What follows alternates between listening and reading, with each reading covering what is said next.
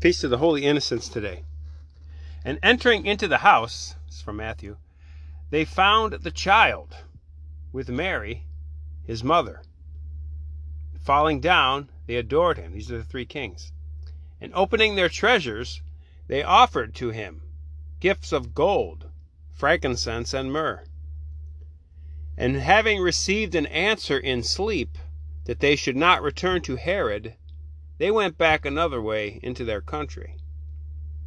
And after they were departed, behold, an angel of the Lord appeared in sleep to Joseph, saying, Arise and take the child and his mother and fly into Egypt, and be there until I shall tell thee. For it will come to pass that Herod will seek the child to destroy him. Joseph arose and took the child and his mother by night and retired into Egypt and he was there until the death of Herod. That it might be fulfilled, which the Lord spoke by the prophet, saying, Out of Egypt I have called my son. Then Herod, perceiving that he was deluded by the wise men, was exceedingly angry, and sending, killed all the men children that were in Bethlehem, in all the borders thereof, from two years old and under according to the time which he had diligently inquired of the wise men.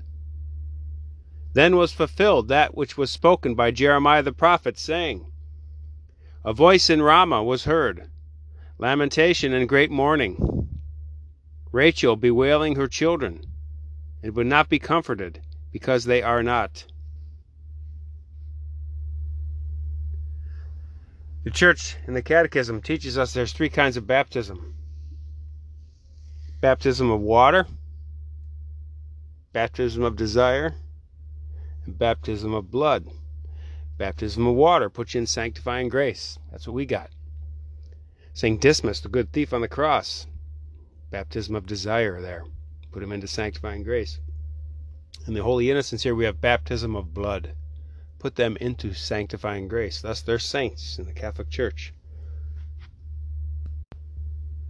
Through baptism of blood. All right, to our Baltimore Catechism. Remember, this is not just a data book, it's a meditation book on the Trinity here. Is there but one God? Yes, there is but one God. Why can there be but one God? Here's an important one. Why can there be only one God? There could be but one God, because God, being supreme and infinite, cannot have an equal. How many persons are there in God? In God, there are three divine persons, really distinct and equal in all things the Father, the Son, and the Holy Ghost. It says the Father is God and the first person of the Blessed Trinity. The Son is God and the second person of the Blessed Trinity. The Holy Ghost is God and the third person of the Blessed Trinity. So, what's the definition of the Blessed Trinity? One God in three persons. Or you can say three persons in one God. Doesn't matter. Are the three divine persons equal in all things? Answer yes.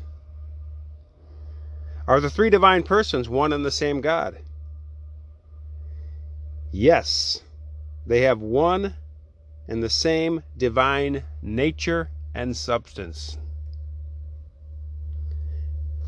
Can we fully understand how the three divine persons are one and the same God?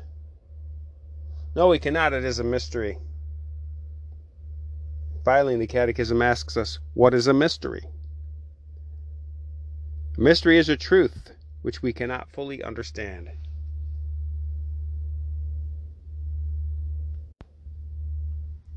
Our Latin word for the day is fiat voluntas tua, roughly translated, yes, will, yours. Your will be done. In this petition, we're asking God for the grace to renounce our wills and habitually cling to His will. Thy will be done. Fiat voluntas tua.